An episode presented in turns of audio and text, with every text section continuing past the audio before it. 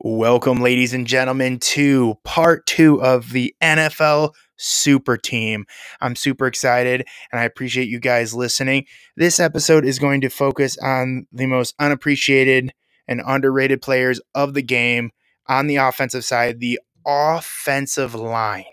These are the beasts in the middle who protect all the specialty players that everybody loves to watch. I just wish they had more awards and highlights and different appreciation for the offensive line. As a bigger gentleman myself who has played, you know, a lot of those positions throughout my football career, I of course have a special heart spot in my heart for them and love watching the things they can do and I would I would like to see what everybody else thinks. I know sometimes a lot of people Welcome, ladies and gentlemen, to part two of the NFL Super Team. Thank you so much for joining me. I'm super excited about this episode. This episode, I'm talking about the underrated and unappreciated offensive line. They are the Goliaths down low that hold the fort and protect this house. We must protect this house. So they are the ones who put up that line that gives the specials uh, ability to do what they do. And I don't think they get enough attention and accolation for it. Not sure if accolation is a word. Accolades, maybe is it, but accolation is now a word. Put it in the dictionary. So let's just get right into it and get started with the first position, which is the center. Now, I love this position. It is my main position I played throughout my career, and I absolutely loved it. I love being the first one to touch the ball, the kind of commander and chief of the the offensive line, looking around, making calls, noticing things. It was just um, one of my favorite things to do. And also, there's a great bond with the quarterback the center has that I don't think a lot of people know. You know, since you guys are very intimate, hands under that ass, and you communicate, and you, it's it's a beautiful bond. And I love that. A lot of responsibility and all of that is uh it's pretty cool. So first people that came up, well, the first thing I actually realized doing this research is a lot of the greatest centers and other linemen as I was doing this research come from Wisconsin. So I guess it makes sense when it's uh the south of the south of the north and you have a lot of big farm boys and just they grow beasts up there, eating a lot of cheese and drinking a lot of beer. So we're uh we're all about that. And you have Jim Ringo, who was the center for the Packers that won two Super Bowls. He was Pro Bowl 10 times. Not sure if he could hold his own with the massive, dominating, strong D tackles today, but he is definitely a legend so that's why he's not my uh, top center. And then we have Mike Webster, which is a four-time Super Bowl winner, and he made a lot of all-time teams. Yet I wonder if it was due to being a part of such an incredible team that made him seem better as a center. You know, he was a part of the the dynasty of the Steelers with Bradshaw, Lambert, Ham, I Mean Joe Greene, and all of that team. That squad was totally stacked. So I just wonder if uh, that made him look a, a little bit better. But he obviously is a legend and he deserves what he the the Hall of Fame status he has and all of that. That's that's just an explanation of why he's not number one in my heart. And then you have Chuck Bednarik, who was a legend in his time when he played. Eh, this was back when they played both sides of the ball.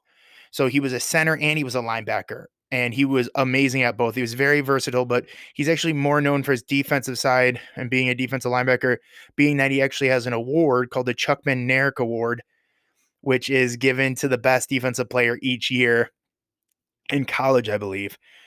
So he's more known for defense, which is why he wouldn't have been, but he's also a little bit smaller as well, being the fact that he was able to be a linebacker.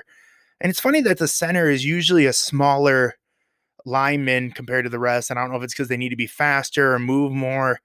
But when I played, I definitely was the anchor in the middle, being one of the heaviest players. And I, I don't know. Uh, I think based on my skill set is why I was allowed to do that. But throughout I was younger growing up, they wanted to put a smaller guy there for some reason. I don't exactly know why. Maybe because They don't do a lot of rushes straight up the middle. And so they want a softer guy there to be able to go up to the linebackers quicker and faster. And then you need the meteor guys with the guards and the tackles. But either way, I loved being able to play center, and he would have been the lighter of the centers to choose.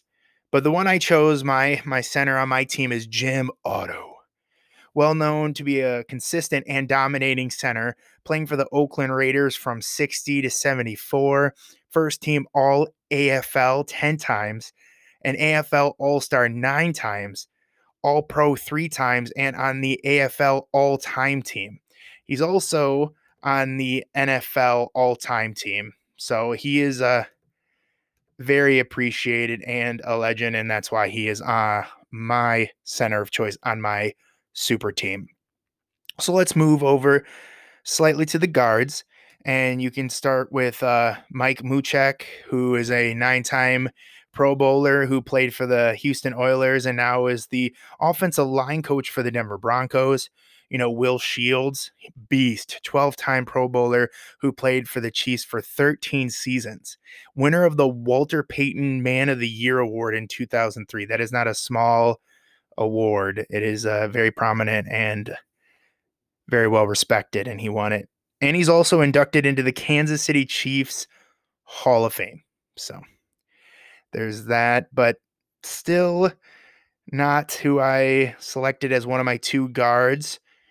There's also it, guards is a very stacked Hall of Fame class. It's there's a lot of great great guards to choose from. You have Gene Upshaw, the six foot five, two time Super Bowl champ for the Oakland Raiders. He is the first player to be in the Super Bowl in three consecutive decades, playing for 15 years between 67 and 81, and being inducted in the Pro Football Hall of Fame.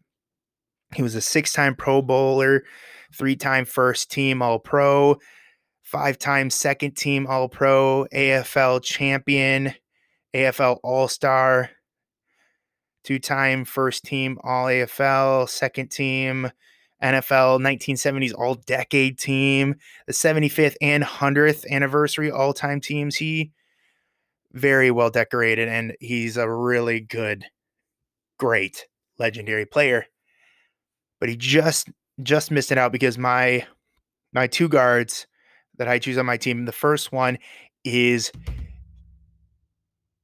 the mammoth, the beast, Larry Allen. This six foot three, 325 pound Goliath.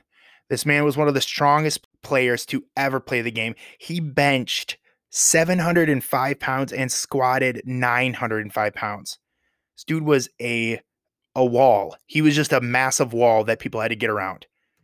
Because you could try to get around, it would take you quite a long time to get around. He was that massive, but also going through him was impossible.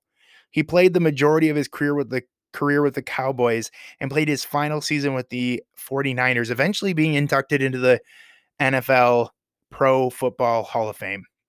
He was a Super Bowl champion, 11 time Pro Bowl Pro Bowler, seven time first team All Pro, NFL 1990s, 2000s, all decade teams, both those teams. NFL 100th anniversary all time team, and he's a Dallas Cowboy Ring of Honor. He is a legend and a must have when it comes to protecting your quarterback. So that's why he's my first pick of guard. And my second pick is John Hannah the Hog, his nickname, this New England Patriot before the Patriots became the Yankees eh, of the NFL, the shitheads. He played from 73 to 85. This man started every single game he played in, 183 games. Also, 10 fumble recoveries, to which he is three shy of the record. He is in the Pro Football Hall of Fame, of course, nine time Pro Bowler, 10 time All Pro, NFL's 1970s and 1980s All Decade team, the NFL 75th and 100th anniversary all time teams. New England Patriots number, his number was retired. So nobody on the Patriots can ever don number 73. New England Patriots Hall of Fame, two time All American. He is, of course, one of the greatest, and has to be on my team. So, John Hannah, the hog, the guard. Next is the towers on the outside, the offensive tackle. You know, first up was Joe Thomas. This Wisconsin native played for the Browns for 10 years, making it to the Pro Bowl every year, playing and starting in 167 games, earning the Cleveland Browns Ring of Honor. You also have Bruce Bruce Matthews, who this man played every position on the line at one point, including long snapper, playing in the NFL for 19 seasons. He is an incredible lineman, but he also isn't really known for he's more known for a guard, but he also played tackle with proficiency. So I would say he's more of a utility player. So he might come back up in my team somewhere, but he he he's just not known for being a tackle and the best tackle. And I want the best tackles. So Jim Parker is also known as being a guard, but he he's in I think he for the NFL all-time team, he's as a guard, but he also played tackle and he played for the Baltimore Colts for 10 seasons from 57 to 67. He was the first full-time lineman to be inducted into the Pro Football Hall of Fame. So like I said before, they played both sides. And usually when you were inducted in the Hall of Fame early on, you played both sides and you were just inducted into the Hall of Fame um, mainly as one of the two, if not both. But now he was the first one to be inducted for strictly being one position, which was a lineman on one side of the ball. Not only that, but he was also inducted in the College Football Hall of Fame. I think he's one of the first players, as I was doing my research, to hear that he was inducted in both Hall of Fames. He is a he's a legend, and it's said to be the pure. He is the best pure pass blocker to ever play the game. So he was a two time NFL champion, nine time first team All Pro, second team, eight time Pro Bowler. He was on the all decade team in the 50s, 75th and 100th anniversary all time team. His jersey number 77 is retired for the Indianapolis Colts. And he has a Baltimore Ravens Ring of Honor. So Jim Parker is definitely one of the best, but he's not in my top two. So my first tackle I would take would be Forrest Gregg. This legendary Hall of Famer was a key player in the Packers dynasty under Vince Lombardi, winning five NFL championships and the first two Super Bowls ever. He played with the Green Bay Packers for 15 seasons, finishing his career playing for the Dallas Cowboys, where he won another Super Bowl, making a total of three. Nine time Pro Bowler, seven time first team All Pro, AP NFL Coach of the Year because he also went on to coach. He coached for San Diego Chargers as an offensive line coach. He coached for the Cleveland Browns, starting off as an offensive line coach, and then eventually became the head coach of the Browns. You know, coached for the Bengals, and he went and coached with the Green Bay Packers. But he also was a part of the NFL 75th and 100th anniversary all time teams, 60s all decade team, and he's in the Green Bay Packer Hall of Fame. So he is my first tackle. The next tackle I would take would be Anthony Muñoz.